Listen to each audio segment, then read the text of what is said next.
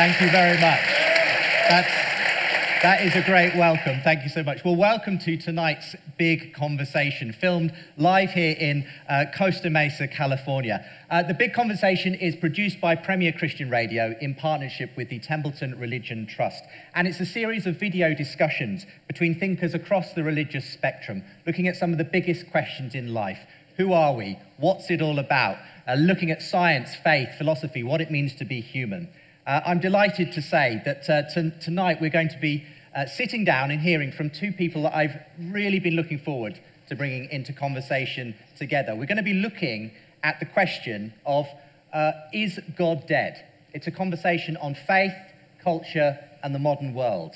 Where are the next generation turning to in an increasingly pro post Christian society?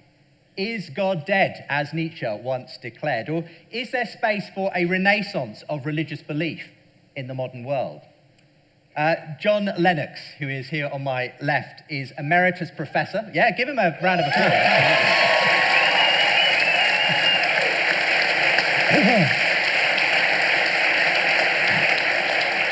Just to give a brief intro, John is emeritus professor of mathematics and the philosophy of science at Oxford University. He's a leading Christian thinker, and he's engaged many of the world's leading atheist voices as well. His latest book is called Can Science Explain Everything? and it is available as well after. Um, Dave Rubin is my other guest. Let's have a round of applause for Dave.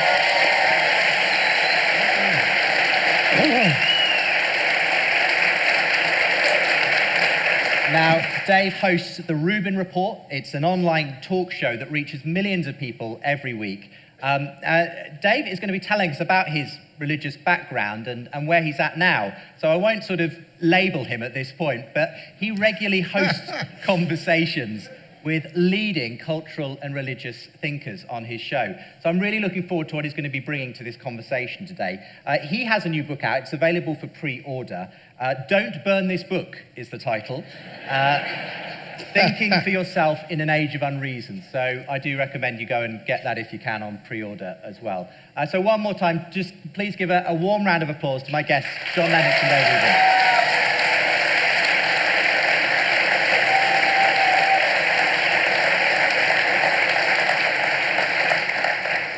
Well, welcome, gentlemen, both, uh, to tonight's discussion. I'm really looking forward to what we're going to be covering tonight because I've had you on the show before, John, and very often I've put you in conversation with maybe a quite firm atheist, someone like a, a Dawkins or a, an Atkins or a Michael Ruse. Um, but I think tonight's going to be a little bit different because I'm really looking forward to hearing your story, Dave. We haven't met before. In fact, no. tonight was the first time. Um, but I've watched your stuff and I've seen some of the people that you've increasingly been talking to and been influenced yourself. And, and it'll be fascinating to hear where you're at now in terms of both the cultural and religious aspects of your worldview? Well, I've never had anyone give me an intro and say, we'll label him later. so I'm feeling really undue pressure right now. And I'm the only one here from SoCal, so let's see what happens. Well, um, whatever those labels may be, um, I, am really looking forward to, to what, what you're going to bring to us tonight. Perhaps we'll, we'll start with you first of all, Dave. Tell us a little bit about who you are growing up, I know that you came from a pretty religious family. Um, so do you want to tell a little bit about that and where you found yourself as you grew up and uh, as regards sort of uh, faith and so on? Sure. First off, I, I, just want to say what a pleasure it is to be here. You know, I'm usually on the other side of the interview. yeah. And the reason I'm particularly excited about tonight is that I don't talk about this sort of thing from a personal perspective that often. You know, I've sat down with tons of atheists, you know, Sam Harris and Michael Shermer and Peter Boghossian and that whole crew, and I've talked to plenty of people uh, of faith like Bishop Barron and Rabbi Wolpe and plenty of other people that come from, from different political perspectives and personal perspectives. Um, and I, I always find that I go into each interview with, with no agenda other than hearing their thoughts and, and seeing how that shakes out around my worldview. That being said, I'm excited to be here because I can sort of tell you a little bit more yeah, about, about where I come from and sort of where I'm at. So I grew up in a conservative Jewish household in New York. Um, we kept kosher. We did uh, Shabbat on Friday nights, all, all the big holidays. Um, but there was a strong secular belief within that. And as I was telling you sort of backstage, um, you know, there's, a, there's an interesting piece related to Judaism that I think is a little different than other religions in that the ethnic tie to it, at least in a modern way, is for most Jews more important than the religious nature of it specifically, let's say belief specifically. Uh, because, John, as we were talking about, there are many, many Jews, especially in, in sciences and in mathematics, that aren't believers per se, but have a real cultural affinity. And I would say that that's sort of where I'm at, um, or at least where I've been over the last couple years. I actually am now in the last few years, and this has to do uh, a lot with being on tour with Jordan Peterson for a year. Uh, Jordan and I did about 110 stops in, in one calendar year in about 20 countries. It was pretty amazing. And, and when you spend that kind of time listening to a, a true innovative thinker, I mean, truly the guy that I think is, is the world's most important public philosopher, let's say um, you know, talking about his biblical lectures and talking about his perspective on life, and that there has to be a bedrock of something that is real and true outside of us. And then how he relates that through the, the biblical stories.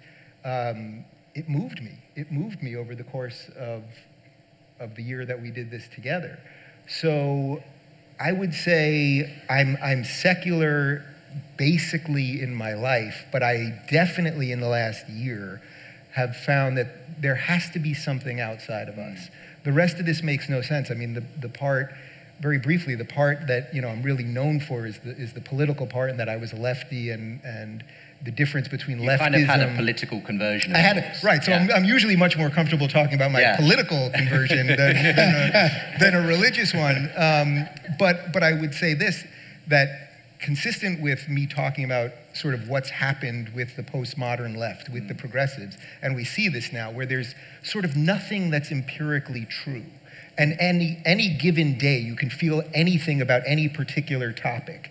Um, there's a reason for that. And the reason is they've disconnected everything. Their whole worldview is disconnected to anything that came before them. So that, that could be God or, a religious set of ideas or something like that.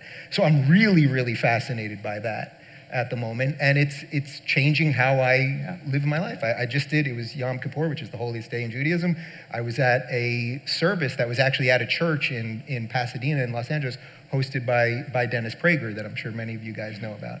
Uh, Dennis Prager, who many of you know. So uh, I'm sort of I'm, i would say I'm in it the way you guys are all in it. Well, trying to find some truth in, in the madness. I'll be interested to tease that out a, a, little more in due course. I mean, one, one thing I did notice is I, I had seen just watching some of your videos that there definitely been a progression in your thinking on this. And, and probably if you go back a few years, I think you had said along the lines of you probably thought of yourself as an atheist, but evidently that's not quite the case anymore. Well, I had a bunch of atheists, high profile atheists on the show in a row, yeah. uh, starting with Sam Harris, who I, I admire, and he's a good friend of mine, uh, and Michael Shermer and Peter Boghossian. And I really love the intellectual side of that. I, I, really, really do love it. And that's not at the exclusion of anything else, actually.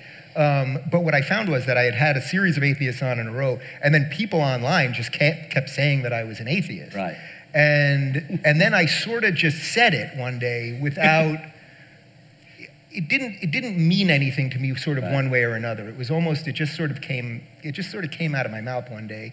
And then uh, two years ago, you know, I do this off the grid August thing where I, I literally lock my phone in a safe and I don't look at any news or television. I am completely offline and I, I really disappear and I try to let my brain reset. And, and two years ago, when I did it, um, one of the thoughts that I kept having sort of in my, in my piece was that I'm not an atheist. Ever wish you could always have perfectly pressed clothes but hate to iron and don't want to spend lots of money on dry cleaning? Well, now there's Turbo Extreme Steam handheld steamer from Conair. It's easier and faster than an iron and saves you a ton on dry cleaning. This lightweight, compact model is the most powerful handheld steamer with 1,875 watts of turbocharged steam. It literally gets you fresh, pressed, and out the door in minutes. It heats up in a hurry with five steam settings for everything from delicates to suits, so I like to steam my shirts and jackets right before the show. The turbo setting smooths away even the toughest wrinkles on thick fabrics like sweaters. This steamer has a dual slotted ceramic plate that lets you press like an iron without an ironing board, and it has a built in creaser so you can make perfect pleats like the dry cleaner does. Try Conair's Turbo Extreme Steam handheld steamer, and you'll be amazed at how great it makes your clothes look. It even works on curtains, your bed, your pet's bed, you name it. Available online at multiple retailers. And now back to the show. I came back and I said it in a very casual way. I just did this live stream where I just sort of said it very flippantly that I just don't like the word atheist. It doesn't it doesn't fit what I believe. I do believe right. in something else, even if I can't completely articulate what it is. I think Jordan has gone a long way to right. articulating yeah. the type of thing that I believe in, um, and I got a lot of a lot of hate for that one um, right. because you know the atheists they don't like a converted person either. So you know, you got to watch out for that too. So, you know, we, we all have our own trappings, but what I'm most interested in um, is, is talking to people from all walks of life and figuring out what the common stuff is. And what I like to frame that around is a conversation about freedom and how do we, how do we limit government so we can all believe what we want to believe and think what we want to think and, and be part of a society that's pluralistic and, and decent for all of us.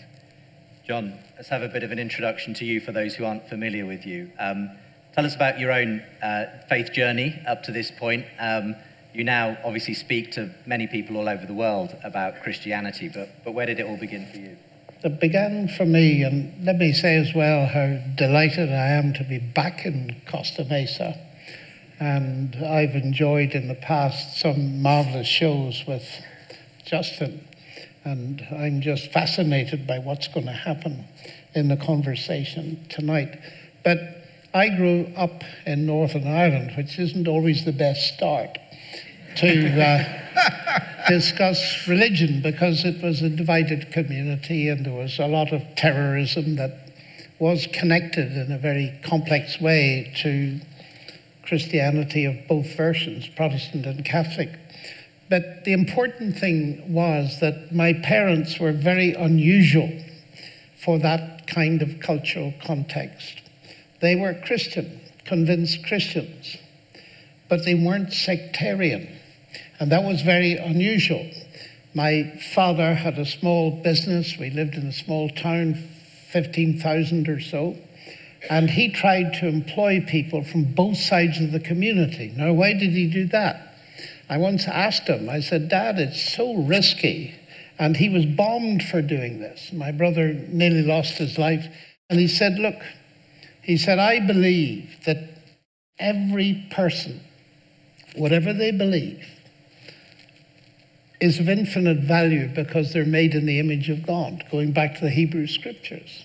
And therefore, I will employ across the community. And that has stuck with me. And it's been very important when you're discussing, as I often do, with people that do not share my worldview. That always comes to my mind. Here's a person in front of me, and it relates to what you were saying about freedom. I would connect with freedom, value. That here's something outside of my parents that gave every human being dignity and value. That was point number one. The second thing was that they allowed me to think. Now, Northern Ireland's often associated with religious bigotry, extreme fundamentalism, all this kind of thing. And my parents were not highly educated, but they really gave me space. So my first encounter with Christianity was not mind closing, it was mind expanding. And I remember. Uh, when I was about 13, my father came along. He says, Here's a book you need to read.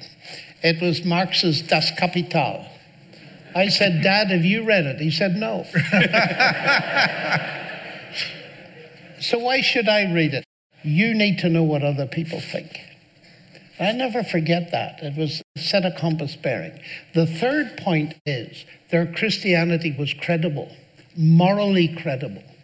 They actually lived what they believed. So, in that sense, I had a hugely privileged background that didn't compress me into a narrow minded, bigoted person. And it was noticeable when I went to Cambridge in 1962, not 1862. I know I look old, but when I went to Cambridge in 1962, many of my contemporaries from Ireland, the moment they got out of the country, that was the end of any Christianity.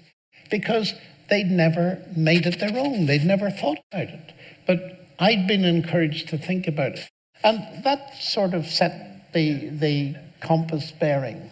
There's one further yeah, point that on. really shaped my life. I was challenged in Cambridge very early on by a student at table at night.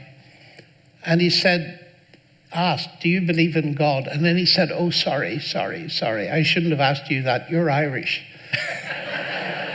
All you Irish believe in God and you fight about it. Now, I'd heard that many times, but somehow it was different. And I thought, gosh, yes, you know, I've never really met atheists. You know, in Ireland, people divide into Protestant atheists and Catholic atheists, but they're, they're not really real atheists. Right. So I thought, what I'm going to do is to start today and befriend people, befriend them. That's important. That do not share my worldview. And I've spent my whole life doing it. So that's that yeah. really sets yeah. The, yeah. the, the scene, I think. So Nietzsche famously declared God is dead. Now, he may have been a bit premature in that, but maybe he's finally, you know, his thoughts are coming true in 21st century West because we are living in an increasingly post Christian age, people say. Increasingly, the number of people who tick the census box that says none, no religious affiliation is going up and so on. I mean, you're, you're engaging with this kind of demographic all the time on your show, Dave. Um, what's your feeling? Do you, do you feel like um, people are genuinely less religious now? To what extent are the, some of those friends that you made early on in your show, people like Sam Harris and, and other well-known atheists, responsible for people moving away from you know, the religious bearings that, that they once had? So obviously I, I, don't want to speak for, for Sam or any of those guys. Uh, what I have found in, in the conversations that I've had with non-believers and with believers is that at a micro level, you can be a non-believer and be absolutely moral and decent and hmm. good and a, and a productive member of society and all of those things, as I believe those couple people that I mentioned are.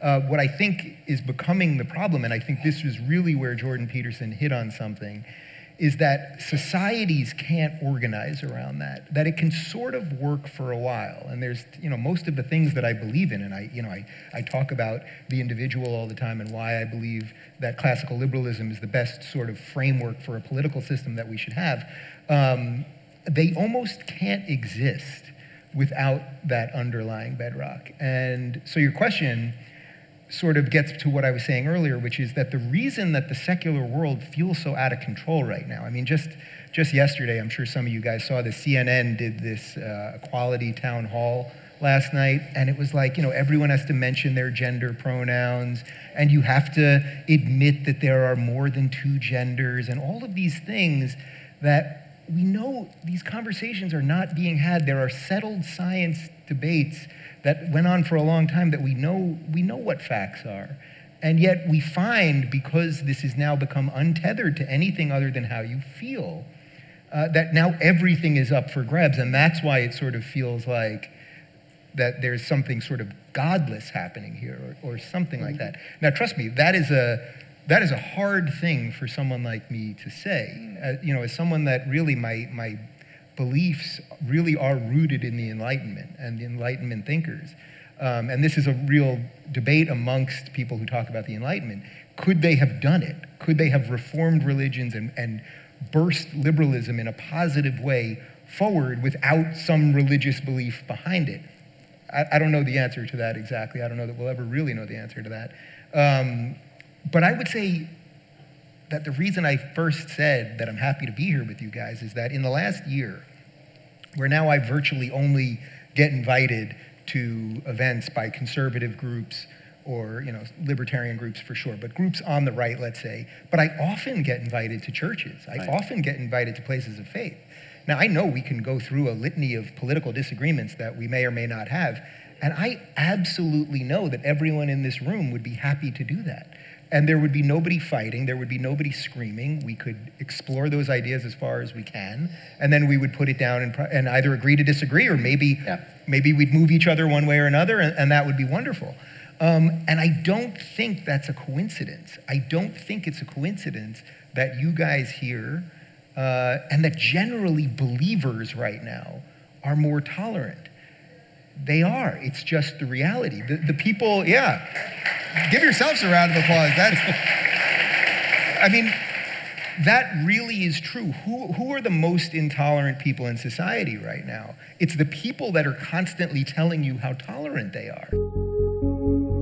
Everyone knows about the risks of driving drunk. You could get in a crash, people could get hurt or killed. But let's take a moment to look at some surprising statistics. Almost 29 people in the United States die every day in alcohol impaired vehicle crashes. That's one person every 50 minutes.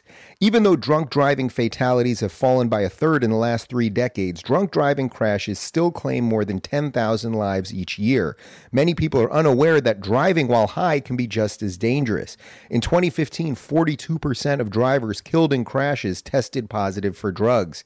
Not so harmless after all, is it? And get this from 2007 to 2015, marijuana use among drivers killed in crashes doubled.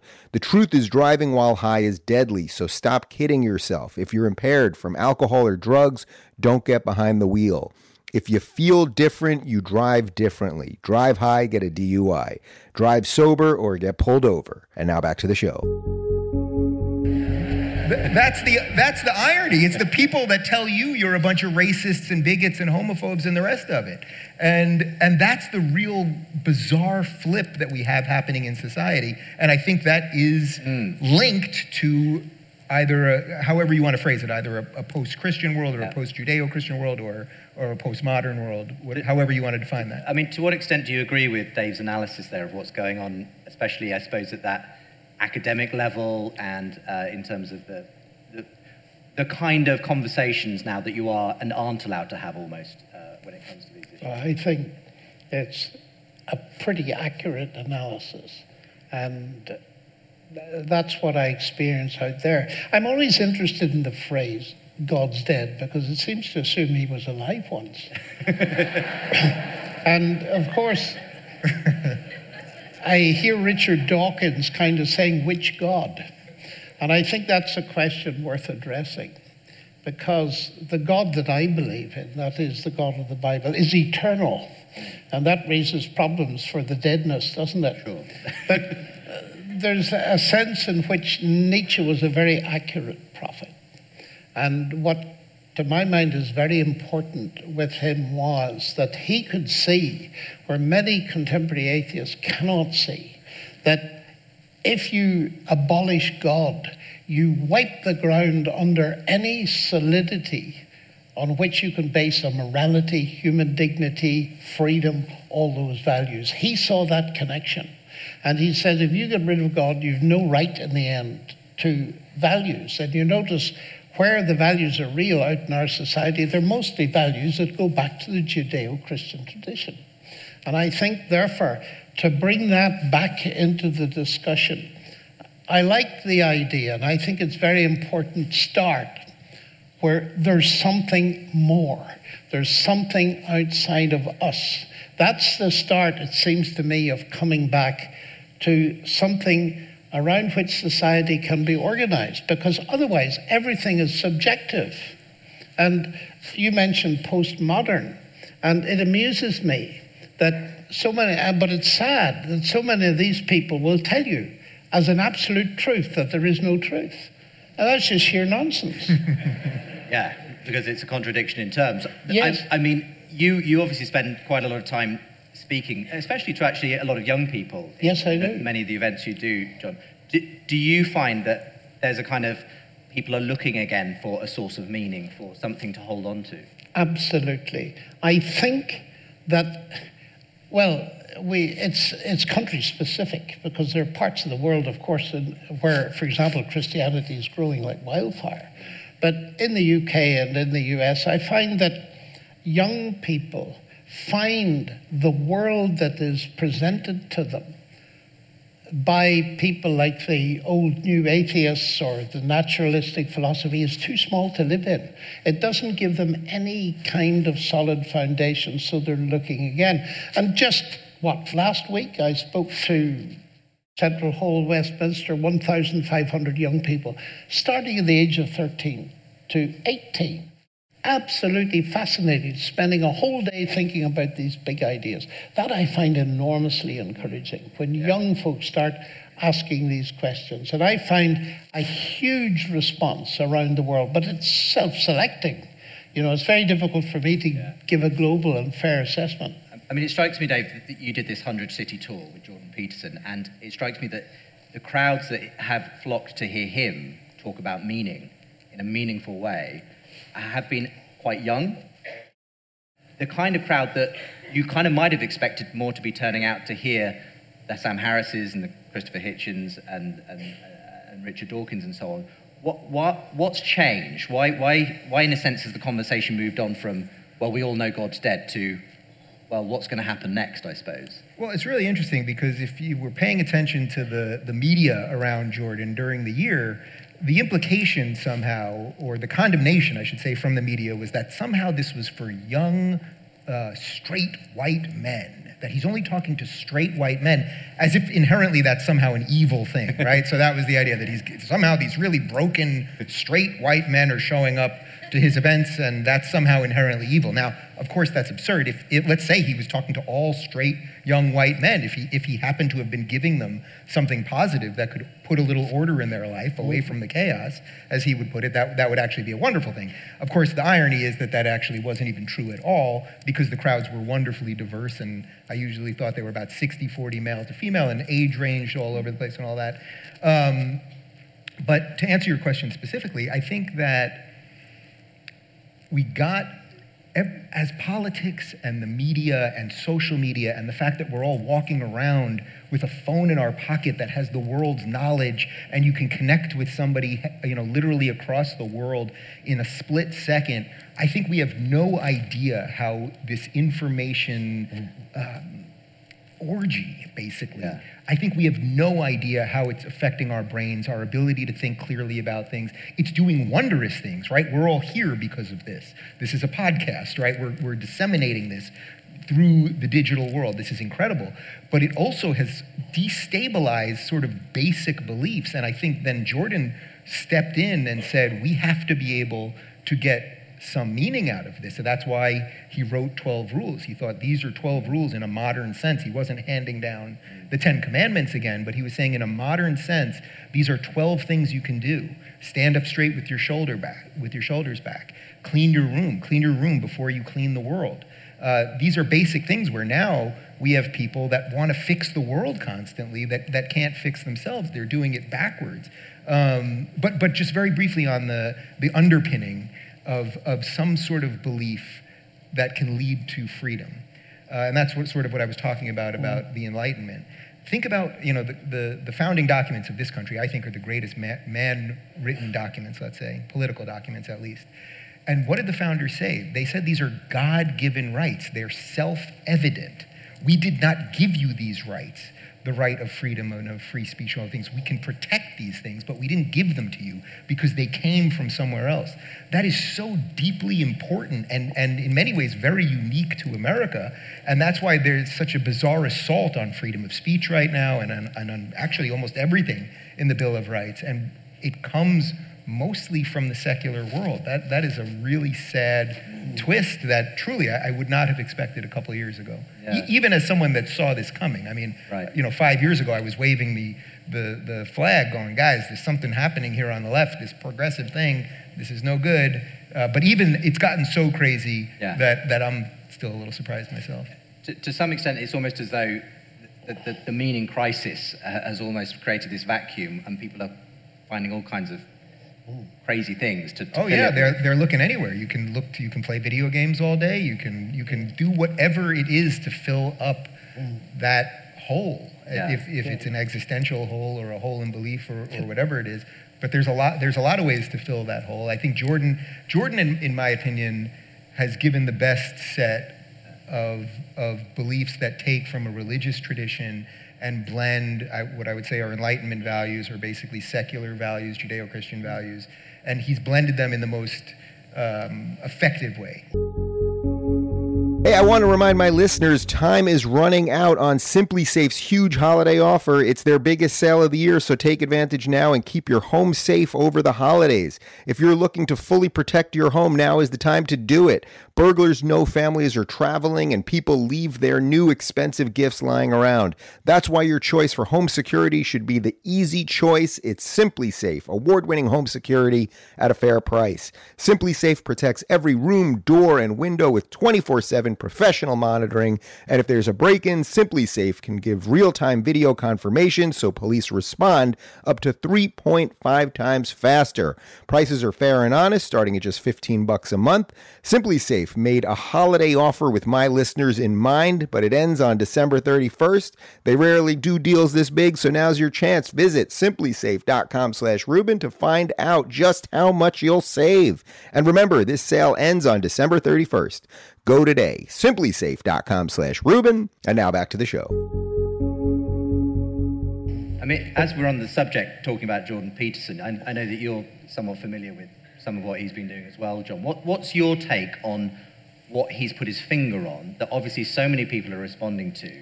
And, and yeah, what, what, how does it relate, in your view, to, to the Christian faith that you hold? I think people are longing for sense. And you mentioned connectedness. That has almost replaced meaning, but it's not real connectedness. And I was reading a book on artificial intelligence just recently, and it was warning that people will die if they're not connected to the internet because all the meaning is being placed there. And I think what Jordan Peterson is doing is putting a nuclear bomb in the middle of that and saying this is not good enough. You've got to get outside of that. And you're right it is rewiring brains. The, the psychologists tell us it's messing people's brains up, especially if they try and use two machines at once. And therefore, I just think that there's an underlying, and from where I sit, people are looking for this because although they often don't believe it or even have never heard of it, they are made in the image of God. They're beings who've got eternity in their hearts. And a, a kind of materialist universe without meaning just won't satisfy them because they're actually made for something bigger. And as C.S. Lewis put it years ago, if, if you find a longing in you that's not satisfied in this world, maybe there is another world in which it could be satisfied. And you can apply that to the world of ideas. So I really think he's hit a nerve. And, and interestingly, you read his book 12 Rules for Life, and he's done a number yes, of lectures, mm-hmm. there's he's drawing a great deal on the Bible, especially the Old Testament. Oh, sure. Yeah. He is, especially the Old Testament. And it has intrigued me that he has concentrated in his lectures on the Bible on the Old Testament. Now, that to me resonates completely because I, as a Christian, have been for years trying to communicate to people that they've got to begin to take the Jewish scriptures seriously. Because there you've got the foundation, the foundation story. And people are looking for a story that's big enough to fit their lives into. And there's the start of the big story creation. Human beings made in the image of God. And what that means for their dignity and their freedom and everything else if we just get that one fact, I remember in Siberia, where I used to go quite a bit, and I gave the first lecture in 75 years on these issues in the University of Novosibirsk. And I made the point, I said, just think of the one statement human beings made in the image of God. And I said, if I believed that, I wouldn't murder one of you, let alone the hundred million that Stalin did, and it absolutely erupted the place. Of course, they'd never heard it before. It was totally new to them.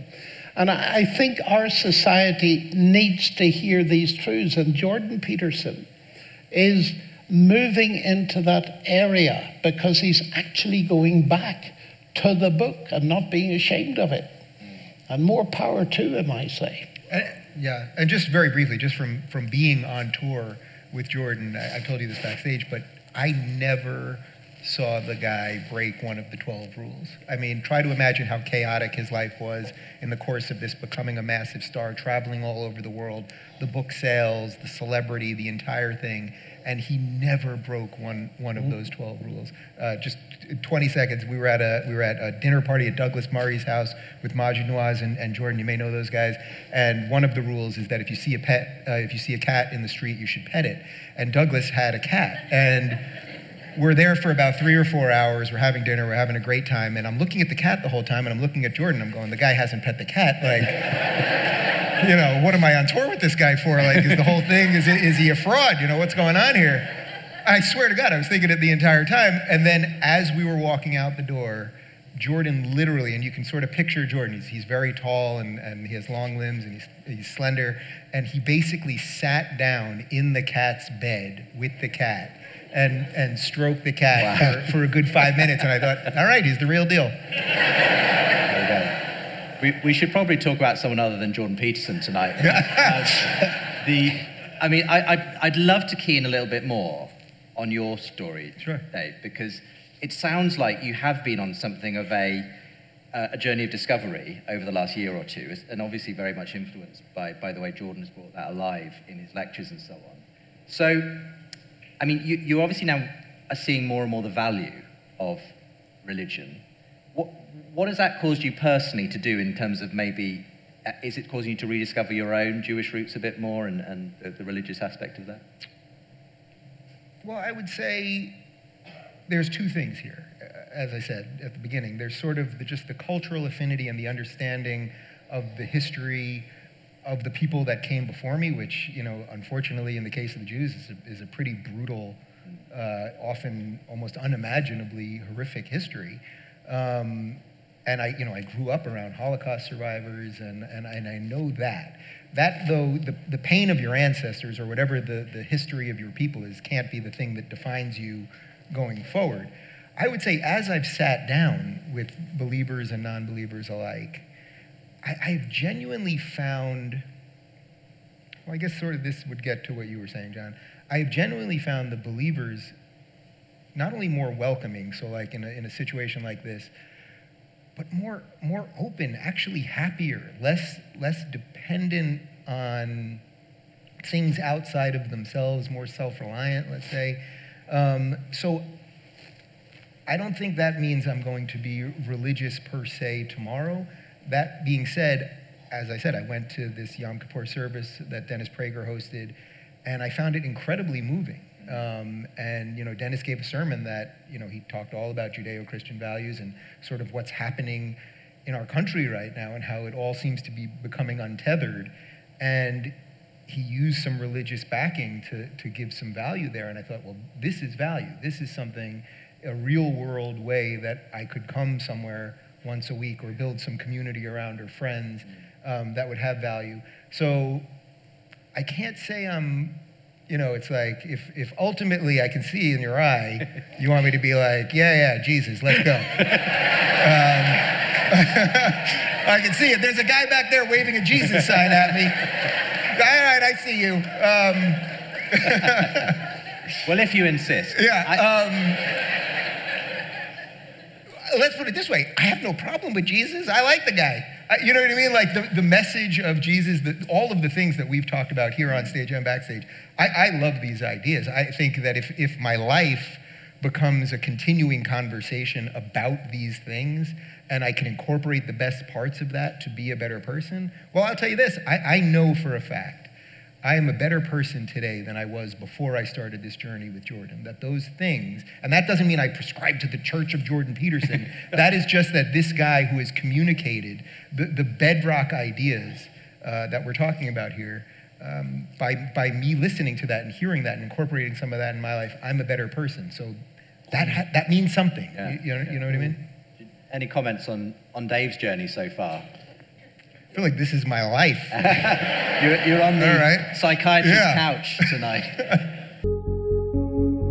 Hey, Rubin Report podcast listeners, just a quick reminder that my first book, Don't Burn This Book Free Thinking in an Age of Unreason, is now available for pre order. In it, I show you guys how to navigate a world of outrage mobs, political polarization, and online censorship without totally losing your mind. Oh, and that Jordan Peterson guy is writing the forward. Not bad.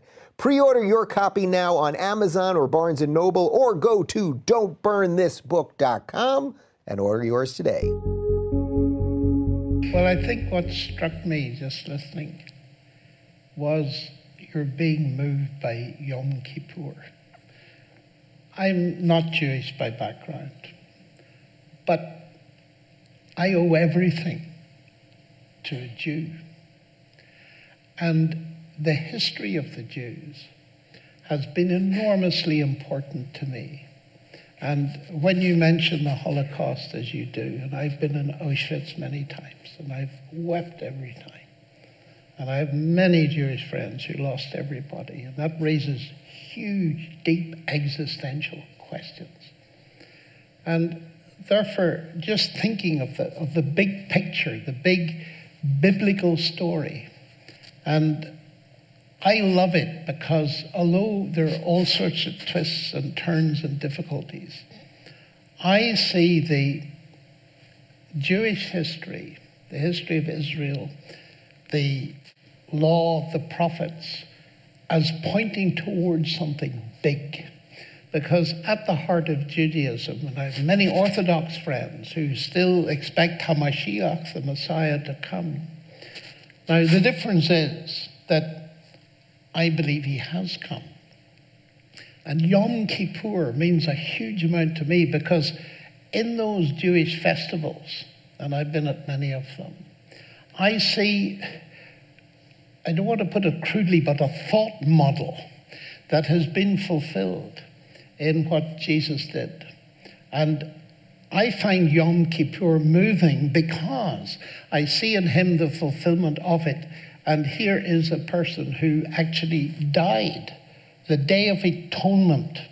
It's an atonement to deal with. Now, here comes the point that what happens when you start with a creation story and people made in the image of God? That's wonderful. But we know that something has happened. A bomb has hit the human race. And there are huge problems. And we long for a solution. We long for justice. We long for true freedom. We long for true values.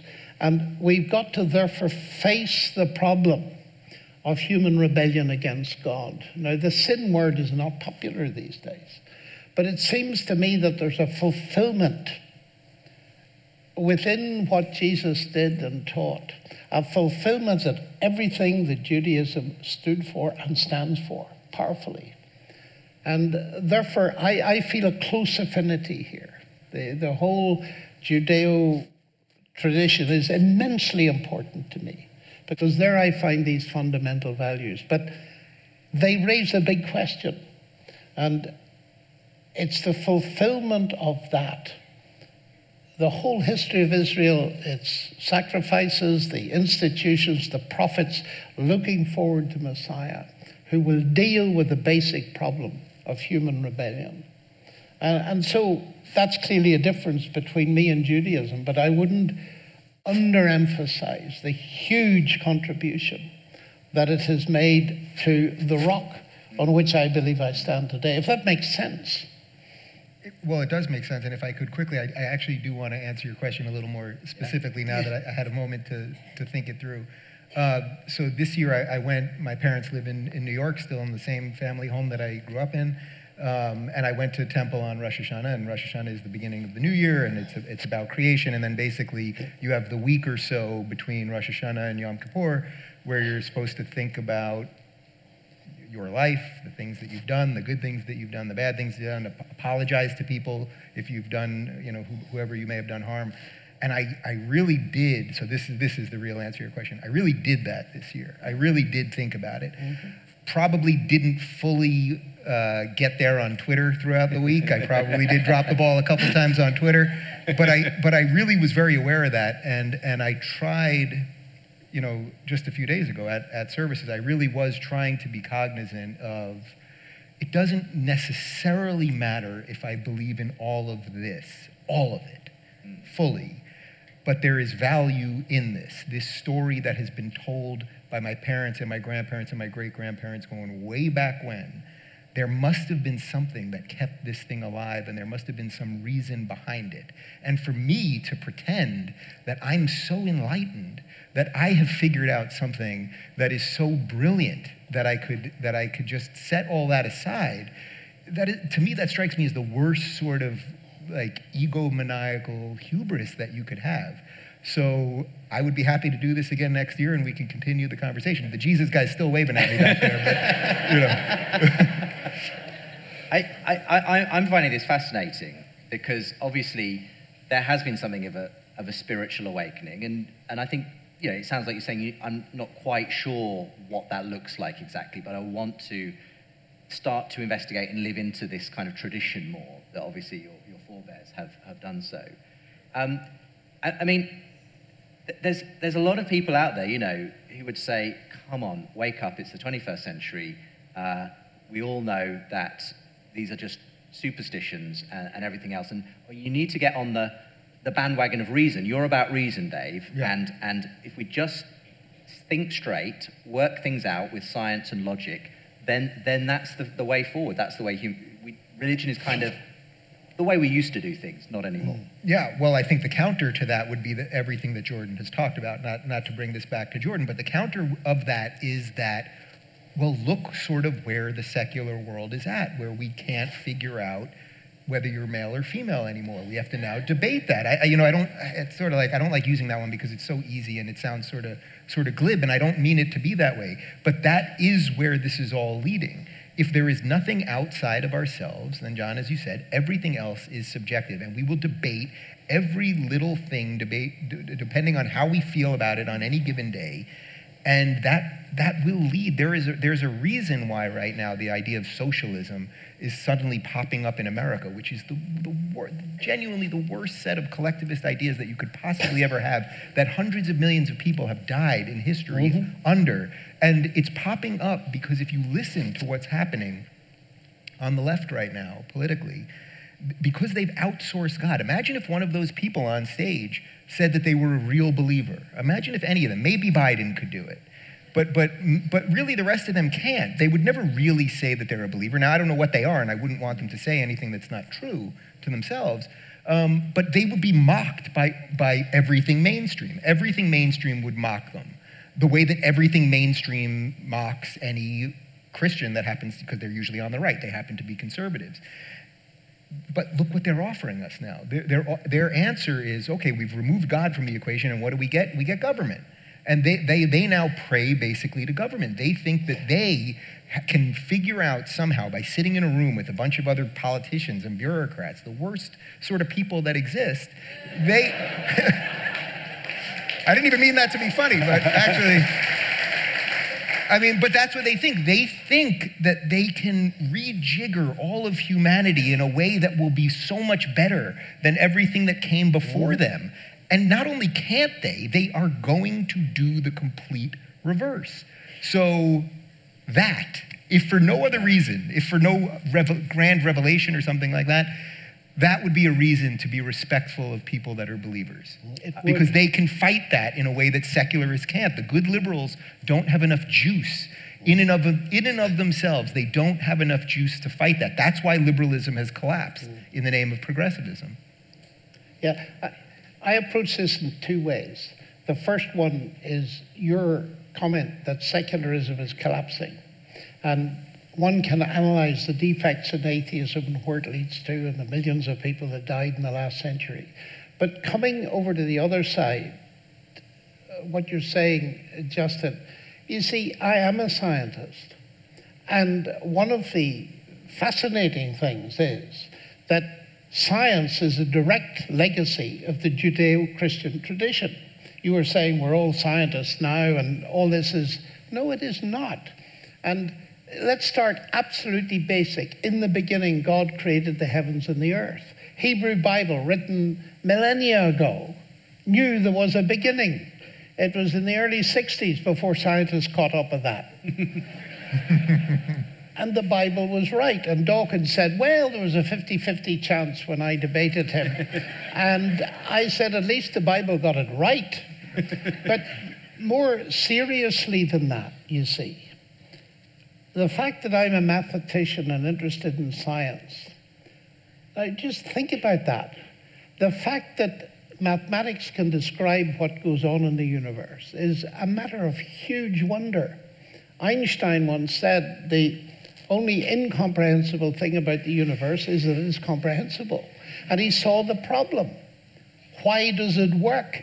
Well, it's not an incomprehensible thing if you start from the idea that there's an intelligent God who made us in his image and therefore, we can do science. And that's exactly what the early pioneers of modern science, starting with Galileo and Kepler and Newton and so on and so forth, they were all believers in God. And therefore, when I hear that kind of question, I'm not remotely ashamed of being a scientist and a Christian because I want to argue that it was Christianity gave me my subject. And C.S. Lewis put it brilliantly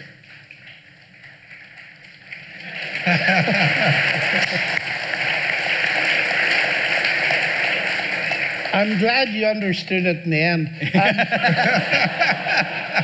Um, C.S. Lewis said, Men became scientific because they expected law in nature, and they expected law in nature because they believed in the lawgiver. And I think we're getting to the stage now where serious atheist thinkers are beginning to re examine the kind of naturalism that reduces everything to physics and chemistry. And one of them lives in New York. His name is Thomas Nagel. And he's a brilliant philosopher. And he says something's going wrong because if everything is reducible to physics and chemistry, then so is your mind. But then why would you trust your mind? In other words, atheism, taken to its logical conclusion, undermines the very rationality you need to trust to do science. And I'm not in for accepting a worldview that undermines the foundations of any kind of argument or discussion whatsoever. So I think that in the 21st century, we can push back on that very naive notion that God's out, we do science now. No. Science actually brings God back in. It's, it's very interesting. I mean,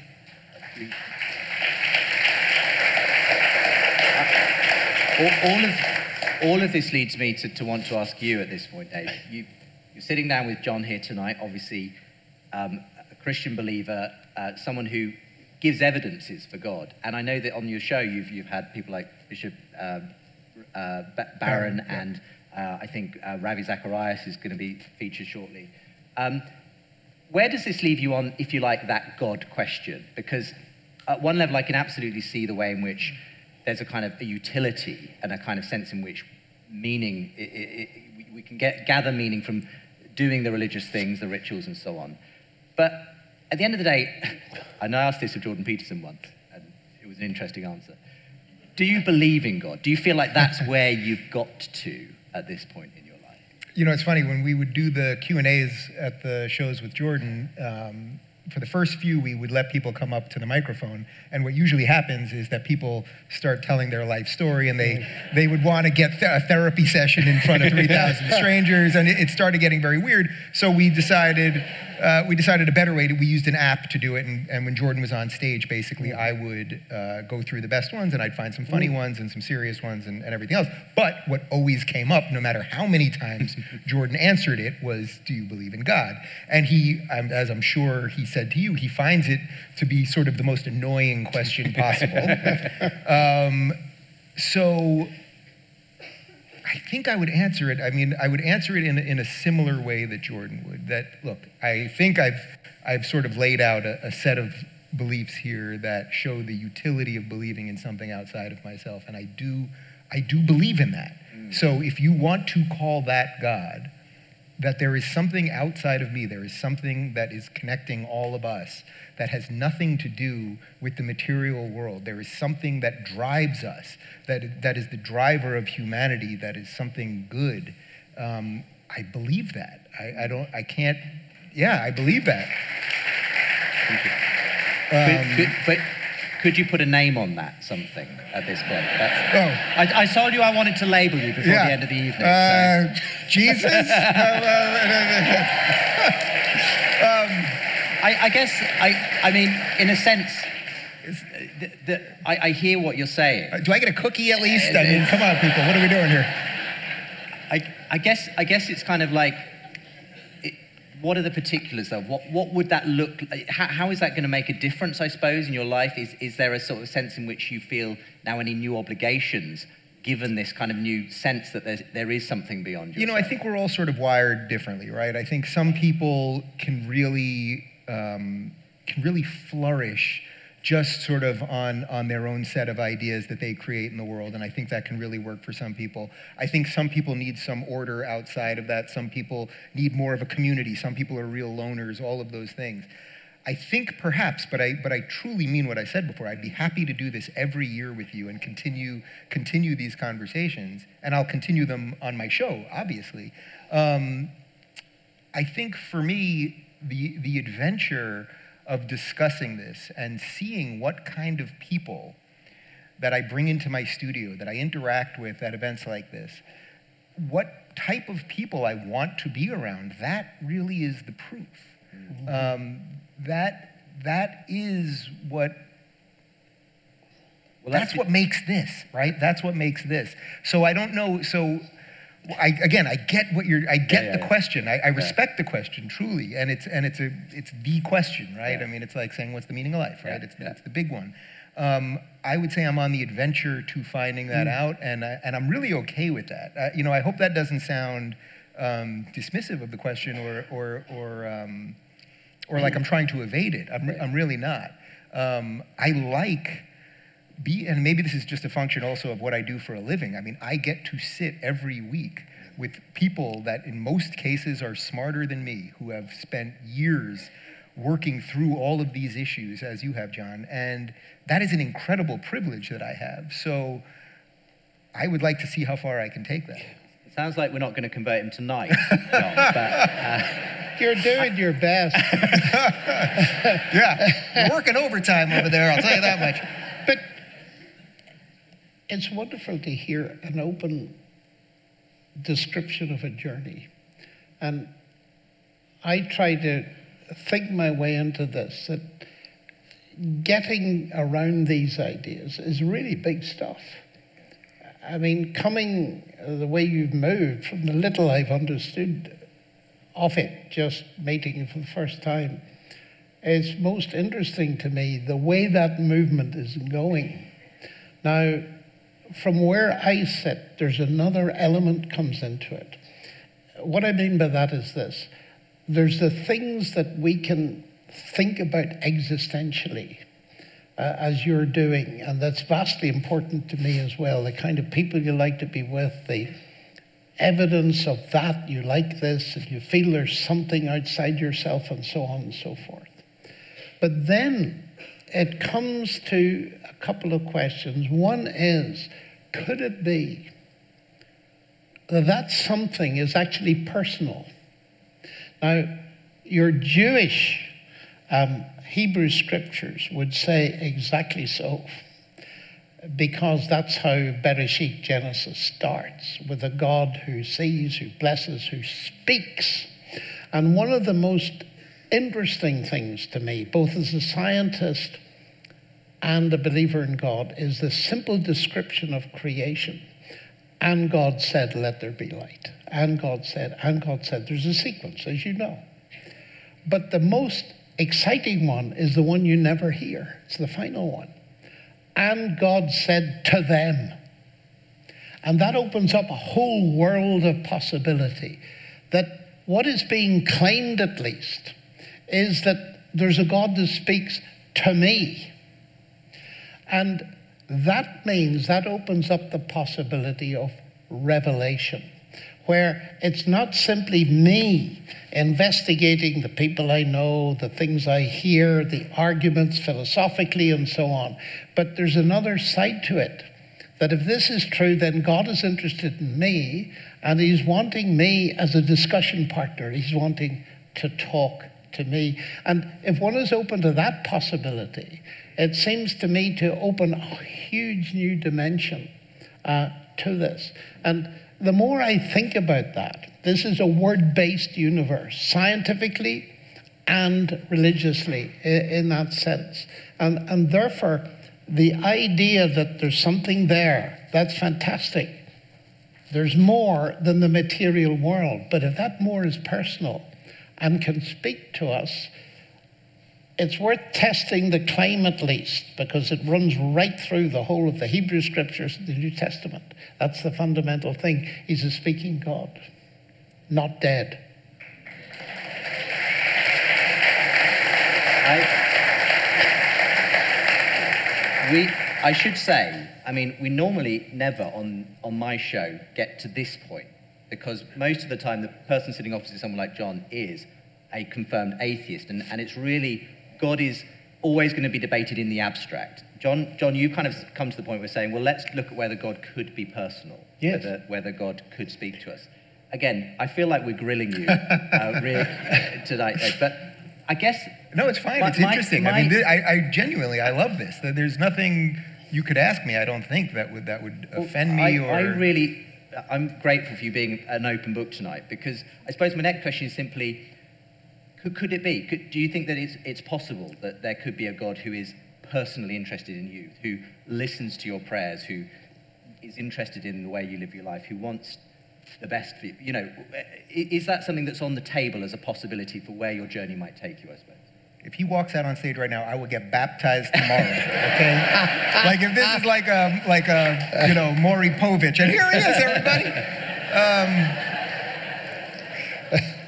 yes. Well, my, my basic answer would be yes. I, why would I why would I rule that out? Why, why would I rule that out? Why, why, as you said that so eloquently, would I be like, no, like, you know, it, it, it just that just doesn't stand to reason, and that mm-hmm. that again goes back to why I said I love having these conversations, and I don't.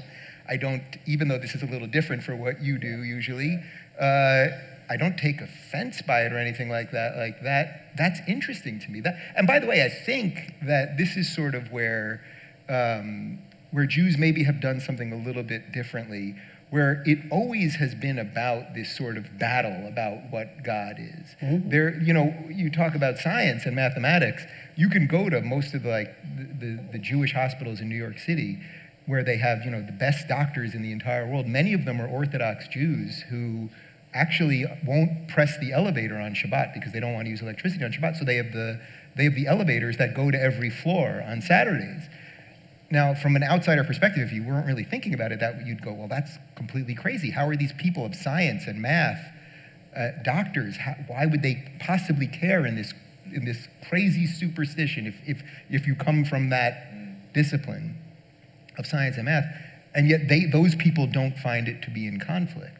So I, I don't see any of this in conflict, actually. If anything, I feel like this is really what it's about this, this ability to, to play, because I know that there are plenty of you guys out there that are at some level of where I'm at with some of this stuff. It's not like everyone that walks in these doors is going, This is absolutely what I believe, and we mm-hmm. believe the same thing, and I want to convert everybody to believing the same thing I do. I just, I don't believe that. I'm not going to poll you, don't worry. Um, but but I, I know that's true and and we're all on those journeys together. Yes, so I, so of course I don't dismiss. Could God be a, a, personal? You know, do we all have do we all have that piece of us behind us that that knows what's right when when you when you make a bad choice in life? You have those. Well, I shouldn't have that drink, or I shouldn't do this, or whatever it is. I don't know. Is that a personal relationship with God when you have that other thing, or some would say, is that just the voice in your head? What is that? What is that thing? I mean, philosophers have been debating this forever. I think that's a really great place just to, to draw this part of the conversation to a close. So, Thank so, God. All right. Okay. Let, us give a round of I mean that. To, to John and Dave.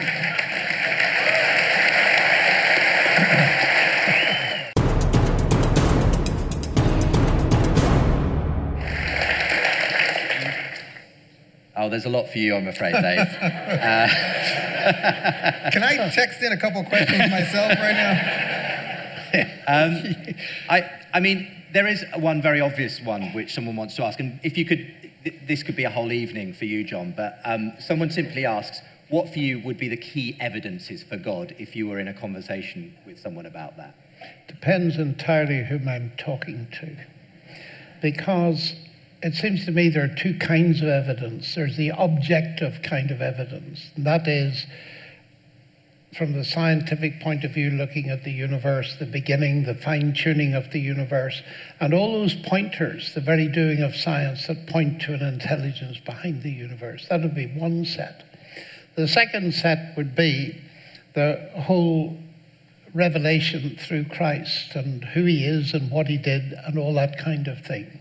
And central to it, of course, would be the fact that I believe the death problem has been solved in the sense that at the heart of Christianity, there's not only a death but a resurrection, which validates the significance of the death. So I'd want to go into the what I believe are the evidences for the resurrection historically and so on. And then finally, there's the existential side. Many people say to me, You can't be a Christian and a scientist because Christianity is not testable. And I say, Of course it's testable. And to be blunt about that, uh, very briefly, Christ makes certain claims that if we trust him, he'll give us peace with God, forgiveness, new life, and new power. You can test that. And you know, in my life, which has been quite long, I've met many people, and you meet them, and they may be in the midst of a broken relationship, narcotic dependence, all kinds of stuff and you meet them six months later and they're completely different. And you say, What's happened to you? Now, they may express it in different terms. They may say, Well, I became a Christian, or I was born again, or I was converted. But when you see that, as I have done again and again, not only in my own life and those around me, but in people around, you add two and two and you get four. And I wouldn't sit here for a nanosecond as a Christian if I didn't believe it can be tested in real experience. If it doesn't work, then it's very suspect. So that is the fastest answer I can give to yeah, that. Thank you very much for the, for the answer. It's, it's, it's, that, that's a lot of thinking boiled down into a, a very brief answer. Question for you, Dave, uh, has come in, and it's what do you find unbelievable about Christianity? So I guess the question is okay, you're on a journey, you're, you're willing to be open to that potential answer. But what are the main objections at this point that you would have to, to, to kind of embracing that kind of a, a, view? Well, I suppose it's a good question because I don't have a particularly good answer for it. So I think we could probably do this one pretty quickly. I mean, I, I don't, there's no, well, other, other than what would be a generic answer about any religion, let's say some sort of like true leap of faith to, to ultimately say this, whether it's Christianity or Judaism or whatever you want to say, whatever religion or set of ideas we're talking about. Beyond that full jump, I, I don't have any. There's there's nothing there's nothing that's been set up here. That's not, there's nothing that John has talked about or that any of the religious thinkers that I've had on recently. Uh, the, the conversation that I had with Ravi Zacharias that's going up next week, I think, is one of the best interviews that I've ever been part of. There was nothing that he said there in the course of that hour and a half that I found objectionable or I found um, completely incongruent with my set of beliefs, let's say. So I don't know that I have, there's no answer for that in that I'm willing to keep, continue that conversation. Um, a, a, few people have asked a follow-up question, effectively, which is, which is, um, I mean, do you, do it, it's phrased in a few different ways, so I'll try and. Is it um, hot in here? it, it's, it kind of goes to the heart of Christianity, though, which is, um, what do you think about the central claim that Jesus rose from the dead, because that, at the end of the day, is at the heart of the faith John holds. Is that something you would be open to investigating, to, to kind of, you know, seeing whether there's anything in that, that claim?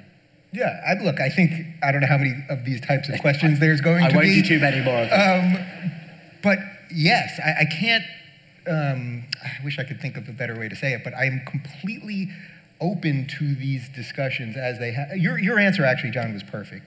That if, if these things weren't testable, in that you, you did not see the evidence that people were living better lives, more fulfilled lives, happier lives, all those things, that you wouldn't, as a man of science, you could not sit up here. Mm-hmm.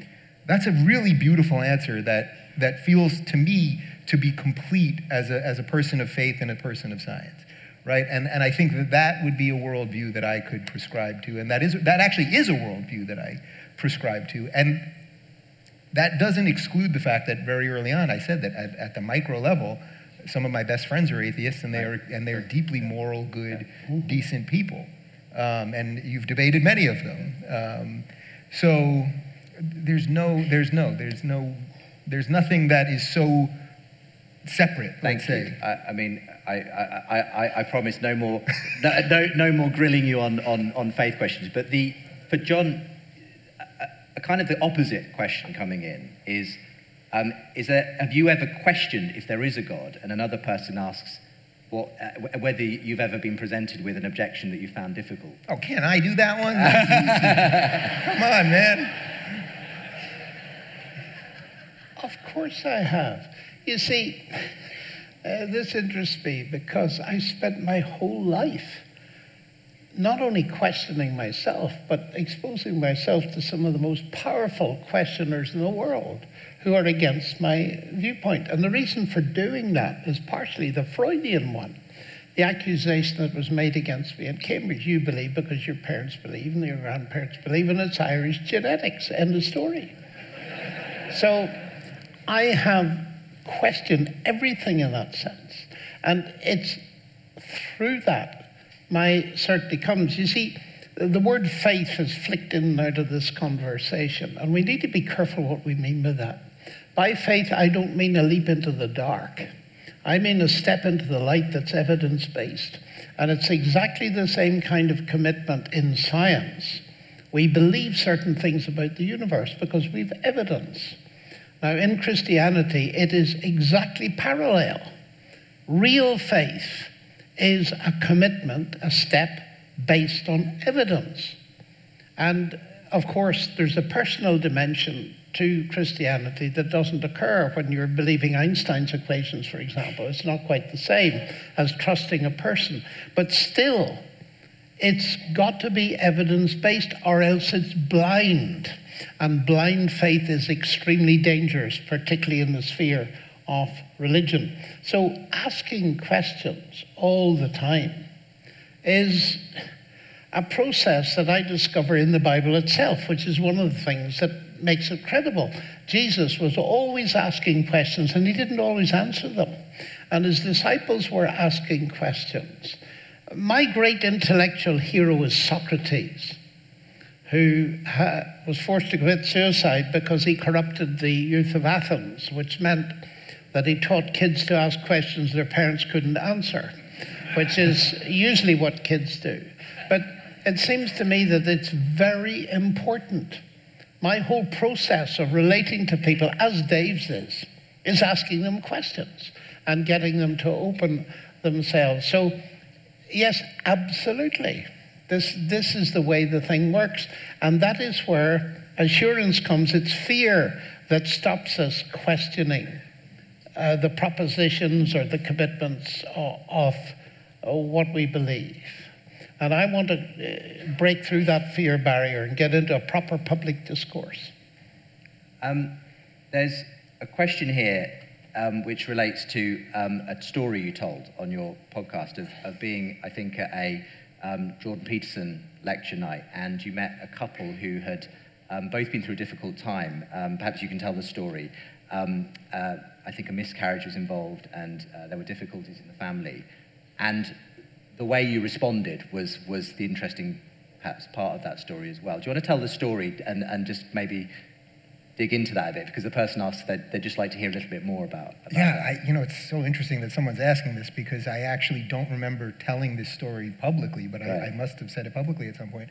Um, I don't remember. We were in the UK. I don't remember um, what what city we were in, uh, but a couple came up to me before the show, and they both they both looked very. They were just sort of distraught. You know, sometimes you, people come up to you and you could just see it in their face. You could feel it in their body language And they started talking to me, and um, basically, it turned out that uh, he, it was, oh, it was a young couple. I mean, they were in their maybe late 20s, early 30s. And the guy had just found out that he had like stage four cancer and didn't have much time to live. And then this, I, I mean, you can't believe this is actually real. The, the woman found out that um, she was pregnant, she was a few months pregnant, and the fetus had died, and she was going to have to have it removed like the next day or something like that. I mean, like unimaginably horrific circumstances. And they said this to me and then said that, you know, Jordan's helped them get a little meaning over the last few weeks as they've been going to doctors and all of these things. And I think the reason that the, the person's mentioning that I bring it up is the only thing that I could say was God bless you. God bless you guys. That's what I said. I had there was nothing else. There was just nothing else I could say. What could I possibly say? Uh, I'm sorry to hear about what you're going through. I, I, you know, I hugged them. I, I, I, tried to just kind of stand there and be with them. Um, but that happened to be what popped up in my brain. So if that, in a weird way, if that is evidence of something, if that is that when faced with unimaginable, I mean, no one can possibly imagine the level of, of horror of that situation. I hope I'm getting it fully technically right. Um, that, that's, what, that's what I had left, I would say. Yeah. It, it, was the only words that you felt. Can I make a brief yes, comment? Yeah. Because I didn't answer your question. And one of your questions to me was Do you meet objections that you find difficult to answer? Mm. And I do, and that's one. The problem of moral evil and pain, which is what you talked about, is the hardest question that any of us face. And it has been a very important part of my life to try and think that through. I arrived in Christchurch, New Zealand, two days after the earthquake. And I had to cancel all my talks and replace them with earthquake why. Now, that's not easy to deal with. Now, the atheists say, well, it's just the way the world is. There is no God, and that's just what you'd expect. But you see, if you abolish God, and I'm not going to go into details on this, but it's hugely important. If you abolish God, actually, you can make the problem worse because there's now no hope. If you bring God into the equation from the Christian perspective, there is the hope of the resurrection. And not going into it in detail, I want to say two big things to this problem. They're not answers, that would be simplistic and trivial. But they're a window into a possibility. And the window into the possibility is this if it really is true that that's God incarnate on the cross, what does it mean? Well, at the very least, it means that God has not remained distant from human suffering. He has become part of it. And so your God bless you, I think, is a huge layers of meaning underlying it. That's the first thing. And the fact that Jesus rose from the dead means that ultimately there is real hope. Why? Because one of the things the early Christians preached was that the resurrection guaranteed a final judgment. And we don't like that idea, but think about it. If there's going to be an utterly fair assessment and as I said, I've been to Auschwitz many times. If there's going to be a judgment that deals with these things, that gives me a window of hope. And so, therefore, I think this is the hardest problem for anybody and any philosophy and any worldview. Nobody escapes it. A question for, for you this time, John, and maybe you might want to comment on it as well, Dave. But Someone asked, what does it take for a person to move from an abstract intellectual belief in God to a, this personal experiential faith which you've talked about? Well, that's assuming that they start with an abstract faith.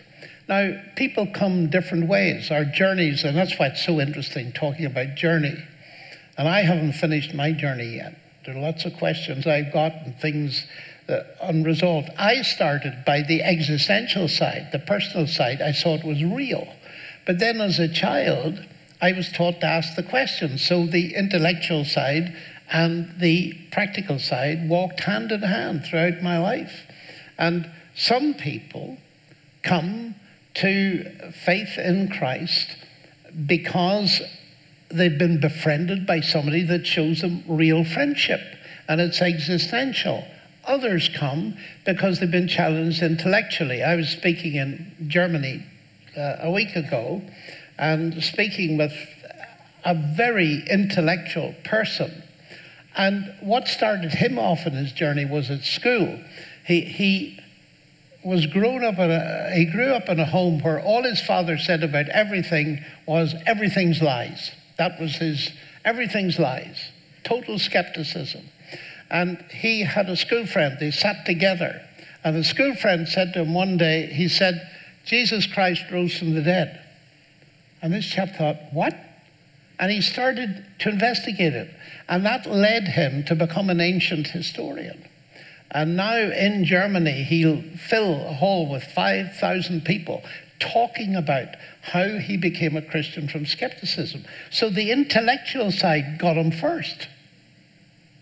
So you can't generalize at all. But I, I think, in that sense, if a person is just cerebral about it, they haven't understood it. Because Christ does make demands. There's a relational thing, there are moral dimensions to it. Uh, and so it needs to move. How shall I put it? I'm worried about the distinction because even when we're emotional about something, the emotions are precipitated by our thoughts. You can't separate thought and emotion. But I think the important thing is that since, let me put it this way God is not simply a philosophical theory. He's a person, and therefore our response to persons is different from our response to, say, a mathematical equation. And we need to take the various dimensions and aspects into account. So I'd simply want to encourage a person like that to think about, well, what does Christi, Christianity mean that you should be doing? But since it's an abstract question, I don't know the person, everybody's different. I'm tossing over to you, Dave. There's a sense in which, you know, we've talked a lot about Jordan Peterson this evening, but when, when I see him on stage, he's not afraid of getting emotional. Um, in fact, he quite frequently is close to tears very often when he's talking about search for the search for meaning, uh, when he's engaging with where people are at in their struggles and so on. Um, and in that sense, he's, he's, quite the antidote to the kind of very coldly rational kind of approach that, that many sort of big thinkers often take to these issues. Is that something that's attracted you, I don't know, to, to, to the way in which he engages with that kind of aspect of reality and, and the, the very personal way, in a sense, in which, which he approaches these kinds of issues? Yeah, well, I, I can answer that two ways. First, not specifically with Jordan, but I think one of the reasons that the YouTube game and the podcast game and all of the digital stuff and all of this, this new set of personalities that you guys all watch and consume and listen to, the reason it's working is because these people are being people. These, these are actual people. I mean, the, the person that you see when I'm doing something on YouTube, that's this guy that's right in front of you right now. I happen to be on stage with a mic, but I'm the same person when I step down there and talk to you guys. Jordan's the same person. As I said, he lived those 12 rules. He's the same exact guy, right? There's a little something when there's a camera there. Uh, I forget what the, the uh, there's a uh, theory, you know, that you all, you, when the camera's on, you turn it on like 5% or something. But I think what's happened over the last 20 or so years with cable news is that everyone on television became so incredibly fake and over prepared and, and really ridiculously robotic that there's a breath of fresh air when people just actually are decent, when people just actually can look each other in the eye and not uh, pretend that they have every answer to every question. Mm. I think that's a deeply powerful thing. So when Jordan would go on stage, and he, I kid you not, I, I it's almost unimaginable, but the guy, 110 some odd shows that we did together, he never gave the same lecture twice. He would give a different, some nights he would talk about all 12 rules. Some nights he would talk about one rule, some nights four rules. Some nights he would just talk about the media. Some nights he would talk about YouTube. I mean, it was just whatever was in his mind. And, and you know, the book, he was on a book tour. They wanted him to sell books. Sometimes the book never came up. I mean, he, he just did, he, but, but to answer your question specifically, he was being present as much as possible. Uh, that is something that I really try to do in my life. Um, and when you're doing it right, you don't really have to try because it just starts happening and you just start being real. And that's why, actually, I've thoroughly, as I just said to you guys at halftime or whatever we're calling it, of the Dave Rubin grilling, um, um, I've really enjoyed this because this is real. This mm-hmm. is real. And the more that we can do that, the better the better we can understand each other. So there would be nights where he would be on stage, you know, telling the story that I'm sure many of you have heard, where he talks about Pinocchio and the, the reason that you have to wish upon a star and what that means, and then he would link it to the to a biblical story, and and he would tear up and he would cry, and you could hear the crack in his voice, and it was real. That we would be backstage right after the show, just sitting in the green room, and I would just kind of sit there and give him his moment to, to collect himself. So it was real. And I think all that really is, is being vulnerable, being open, being, he was, the best way I could describe it was what I saw the guy do was that every night that he went on stage, he tried to take as much of his intellect and his set of beliefs, he would take them as far as he could on any given night. And there were nights where I could see him stretch that a little bit further. That's a pretty incredible thing to be around on a slightly lighter note, someone asks um, Jordan Peterson versus Ben Shapiro wrestling match. Who wins? uh, well, Jordan's tall and lanky. Ben is quick and short. Um, so I feel like he'd take out the legs, you know? So Ben probably, pro- Ben also, you know, Ben's about, you know, 20 years younger, so. Um, so, so many of these questions actually are. He could use the yarmulke as some kind of boomerang or something, you know. There's things, there's things the guy can do. Um, so here's a serious question. What am I doing here? This, this exactly. Is, this is a really, this, this, is a tough one. I mean, I, and I've heard this, you, you put this position, but as much as you obviously have a great deal of respect for people like Ben Shapiro and, and other religious figures, they, you disagree with them on some pretty fundamental things, some ethical sure. issues, for instance. So, for instance, Ben Shapiro is very strongly opposed to abortion, and someone asks you on, on text here, what, what about you? What would it take to change your position on that particular ethical issue, knowing that you are pro choice? So I describe myself as begrudgingly pro choice, which uh, I take no pleasure in even discussing abortion. I find this to be the issue beyond any other political issue. I find this to be the most polarizing and almost impossible to talk about because you're talking about you're talking about the most existential questions there is, which is the beginning of life, right? And the way that it gets framed, unfortunately, through the media is that if you're on the right, you somehow hate women, and if you're on the left, you somehow hate babies. And that, that sort of ridiculous false choice that we're constantly basically playing ping pong between is insane. My position basically is that, look, I, I believe in the individual. Now, I get why that can be messy in a conversation about abortion because I do believe that a fetus is life. I do. And we can and it's up to ethicists and philosophers and all sorts of, uh, of scientific minded people and, and theologians actually as well to decide is that the moment the sperm meets the egg or is that two weeks later and there's different religious traditions that can teach you all sorts of different things. My, my belief is that the individual, we, we as a society, cannot have a perfect system that is perfect for everyone all the time.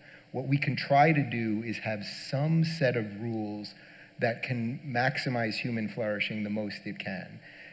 What, what I believe is basically that you have a couple week window. I, I, you know, a few years ago, and the first time I debated this with Ben Shapiro, who's obviously uh, completely pro-life, so he's completely anti-abortion.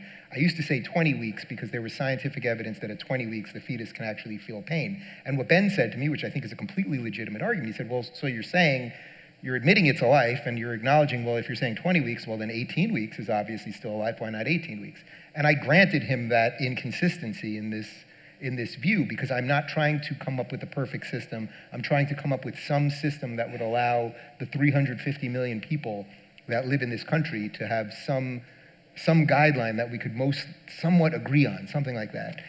The, the problem right now is that the 12 Democratic candidates have gone so off the deep end with this that they're talking about, I mean, they're literally talking about post birth abortions. Like, we have heard some beyond hysterical, crazy stuff. Tulsi Gabbard, who I had on my show, she said that she would not want third term abortions, which by any measure even if it's not for you guys, let's say here, because I'm assuming you're mostly pro-life, that was a that would have been considered a pretty moderate position for a Democrat 10 years ago.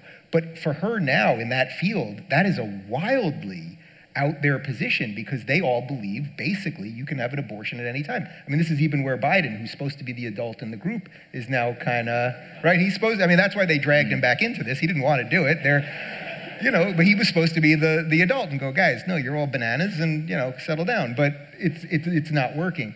So, um, was your question what would get me to change well, on that? Well, I suppose that that would be a really interesting thing the, to ask. Would, would, would this journey that you're going on of being open to, to, to potentially God and to, to religious answers to things cause you to, to reconsider your Well, I would say these things don't have nothing to do with each other, sure. right? So if we find, you know, if we find a speck of something on the moon that some has some resemblance of life, a, a cell or something, uh, we say it's life. So I'm not denying that that from conception, I'm actually not denying that's life. What I'm trying to do, just as someone that talks about things in a public way, um, is to you're not going to satisfy everybody all the time. And by the way, the, the most uncomfortable truth about this is that humans get left with all sorts of horrific choices that they don't want to have to deal with. And if abortion was completely illegal, that actually would not stop abortion. It would also make it much more dangerous. There would be access for people that had certain resources financially that other people wouldn't have. That, that's just a, it's very just a, complex. There's yeah. just a series yeah. of uncomfortable truths that we would have to deal with uh, to do that. But I would say I would say I'm, I'm begrudgingly pro-choice, and, and trust me, this is this one more than a than a God question uh, because this is a sort of policy issue of, I mean, of here and now. I find it to be uh, the most difficult one to, to answer. I mean, John, I'd, I'd, just be interested in your reflection on this, not necessarily getting to the bottom of this issue, which, which could take us all evening, but, but to what extent for you does being a, a believer in God, and specifically Christianity, mean that your views on that kind of thing have to take a certain direction um, in terms of the, the views of, of abortion and the sanctity of life and that kind of thing? I think the important thing to realize, and we don't focus it sharply enough, is that in part ethics are worldview dependent. What I mean by that is this. If you think that a fetus is just simply at the early stage an undifferentiated block of cells, it's only matter. Why not deal with it? As has been put to me to by a world class gynecologist. And I pointed out to her, I said, but you come to that because of your atheism. Now, I said to her, what would you do?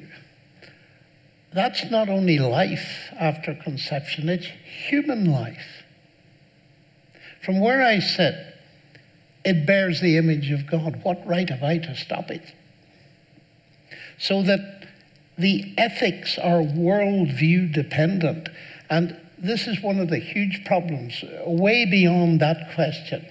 You know, if we teach kids in school that they are purely animals, full stop, we'll see they start to behave like animals. And that's exactly what we see in our society. Knife crime in London has just gone off the map. But it's because people have been taught. And uh, you were talking about abortion, uh, these killing infants after birth. That's Peter Singer's view, and I've debated him. And the issue stems straight from his atheism. And so I think we ought to be more upfront about the connection between some of these issues and the worldview of the society around. If, if I could just add on that quickly, you know, I, I mentioned this equality forum that the Democrats had last night, and one of the things that, that uh, it seems to me that they're always trying to outdo themselves in who can be the most left or the most progressive or the most collectivist.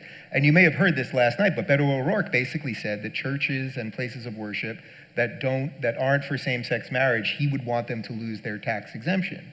That, that's an absolutely absurd uh, position, but it, this is why those of us we can disagree on on these sort of margin issues, but we have to come together around the freedom issue, number one, because what will come next is that they'll say, all right, well, now if you're not completely pro choice, you should lose your tax exemption. And they will just keep encroaching on every set of beliefs you have. So I may not share that exact belief with you, but I would 100% defend your ability to have that belief in the place that you worship, without question.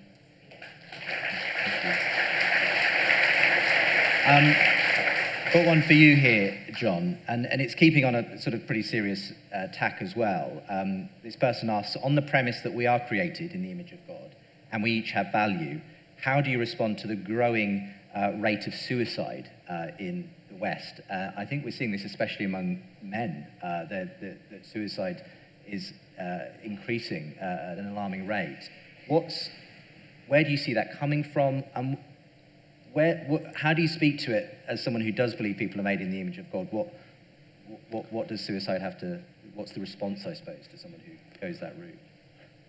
This is a very complicated question because suicides are all different. I have a colleague who's one of the world's experts on suicide.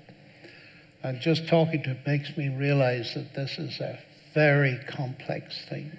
But just thinking about it simplistically, people tend to commit suicide when they've nothing to live for. They've got no future that they can see. And I do believe that the Christian message addresses that head on by giving people that. And I have personally seen people come from the edge of suicide and become settled, balanced, everything else because they've come to faith in Christ and they've got that meaning that has answered that need to destroy themselves. And the difficulty is, I'm too old now to really understand the vicious effect that Facebook, for example, likes and dislikes have on young people, where they get bullied in cyberspace and they feel completely awful and they lose all their self worth. I mean, the cruelty that people exhibit to one another is unbelievable. And it, what's the answer to that? Well, the answer, to, I've got to start with me. I love Jordan's thing clean up your own room before you clean up the world. And it needs to start with me, the people I know, looking for the signs of depression, of feeling down, of feeling lonely, of feeling meaningless. We can all do a little something. It may not be much, it may not hit the headlines, but it could take someone back from the brink. There's no universal answer to it. Uh, there is a follow up question that this has sparked and has been coming yes. in, um, which is what about the case of believing Christians who perhaps commit suicide? And I think there has been quite a significant case here in Southern California recently. That, well, I know of one or two very significant cases of people I actually knew. And I'm not a doctor, I'm not a psychologist, but we've got to realize that our minds can actually break down. There used to be a time, fortunately it's past, where psychiatrists and psychologists were looked upon by many in the Christian community with a lot of suspicion. If you broke your leg, you went to a doctor, and that was fine. Everybody thought that was fine. But if your mind broke, that wasn't fine. And I think we've got to realize that even to believing Christians, they're still human. They still have got flaws and difficulties. Your temperament doesn't change overnight, you may have noticed when you become a Christian. And if you haven't noticed it, you ought to wake up and notice it. and, and therefore, we can break down. The chemical imbalance in our brain can go. And people jump off a cliff or shoot themselves.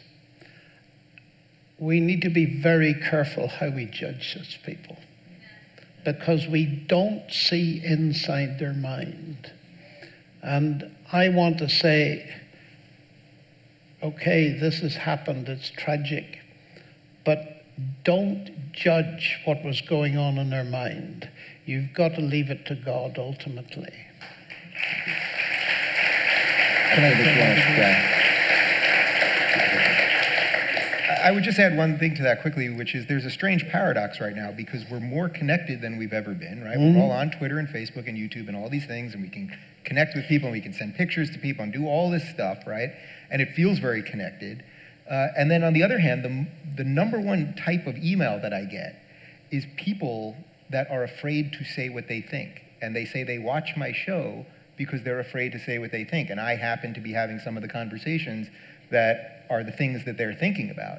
And I suspect that if you're walking around, as most of us do, probably every day, not really saying the things that you're thinking, yeah. the, the end result of that will be such a disconnect from, from reality because all you've got then left is your own mind. And if you do that over and over and over and over again, you got, you got nothing left. And I, and I suspect that would be the type of place where there would be, you could see yourself having to make that horrific choice because connectedness so, is not friendship. No. Yeah, absolutely. Um, we've, we've gone over some pretty big issues tonight, um, and we've had many, many more questions in than, than, than we can answer. Um, there's, there's just one maybe, which kind of sums up the evening to some extent that we've had, uh, which is a question for, for John, referring to Dave, which is, John, do you want Dave to become a Christian?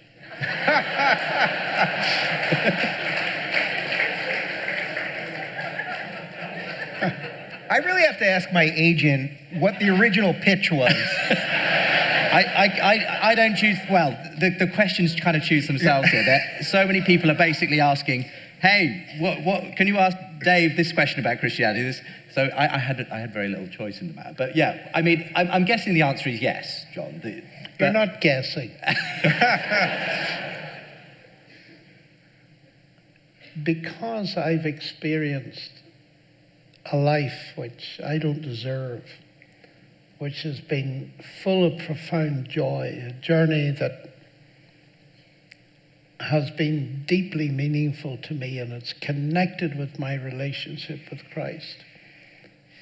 Of course, not only Dave, but everybody here, because there may be many skeptics here and people watching online.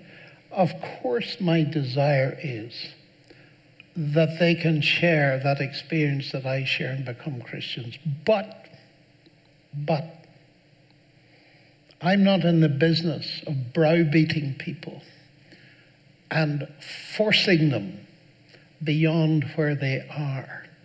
I feel very strongly, and that's why I believe in public discussion.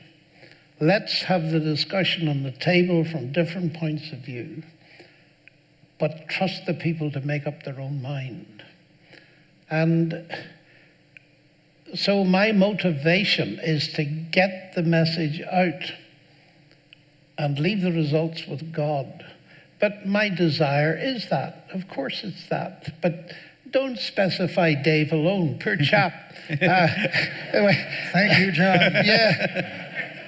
Just think of our neighbors and our friends is it our desire? I, I, I, think when I'm asked a question like this, I, I get very slightly nervous because I want to relate to people as whole persons, not just as evangelism fodder. And that's very important.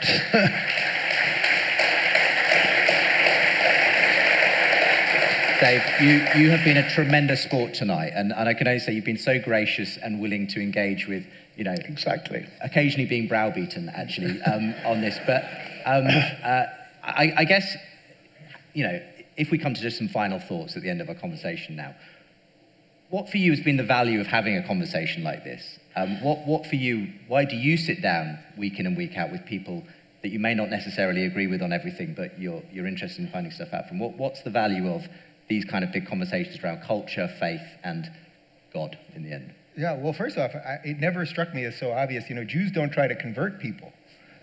That's made this doubly funny for me. Yeah. I think.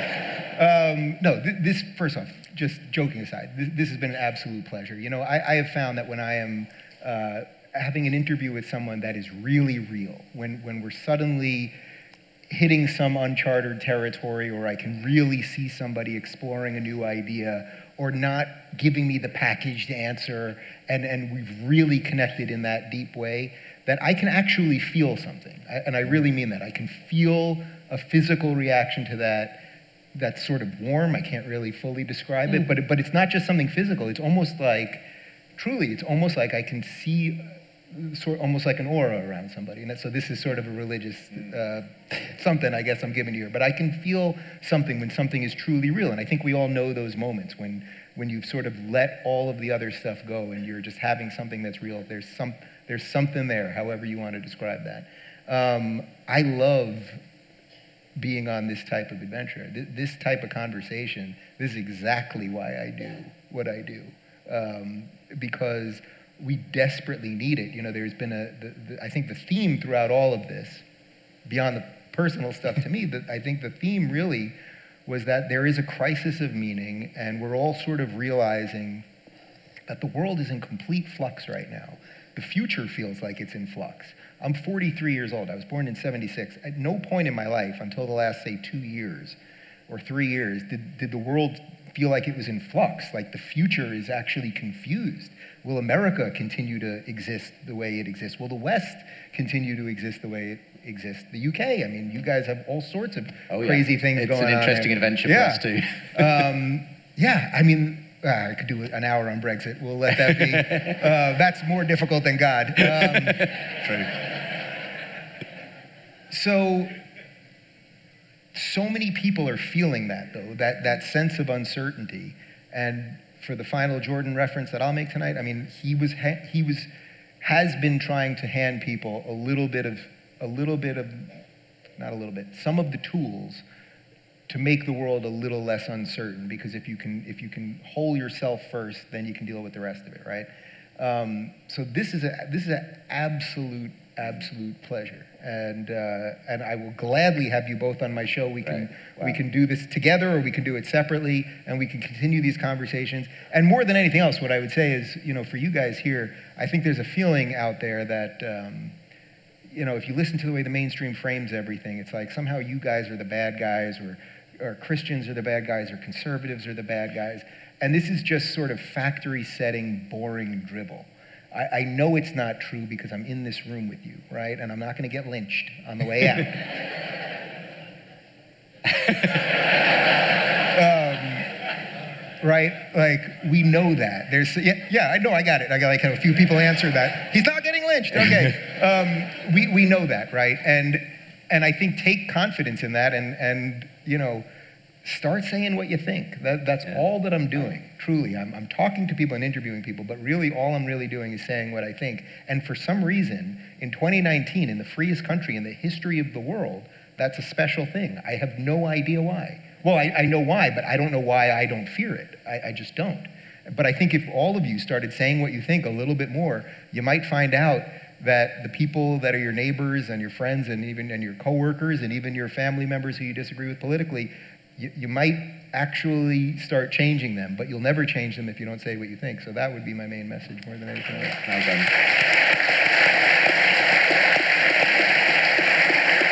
I, I think that's a great place to draw it to a close. So let me first of all say thank you to John, thank you to Dave for a, a really amazing, very open, very honest conversation tonight. Thank you all for all of your interactions, the questions that came in. Sorry we couldn't get to all of them tonight. Uh, I just want to say a big thank you as well to Calvary Chapel Costa Mesa who have hosted us. Can we give a big round of applause?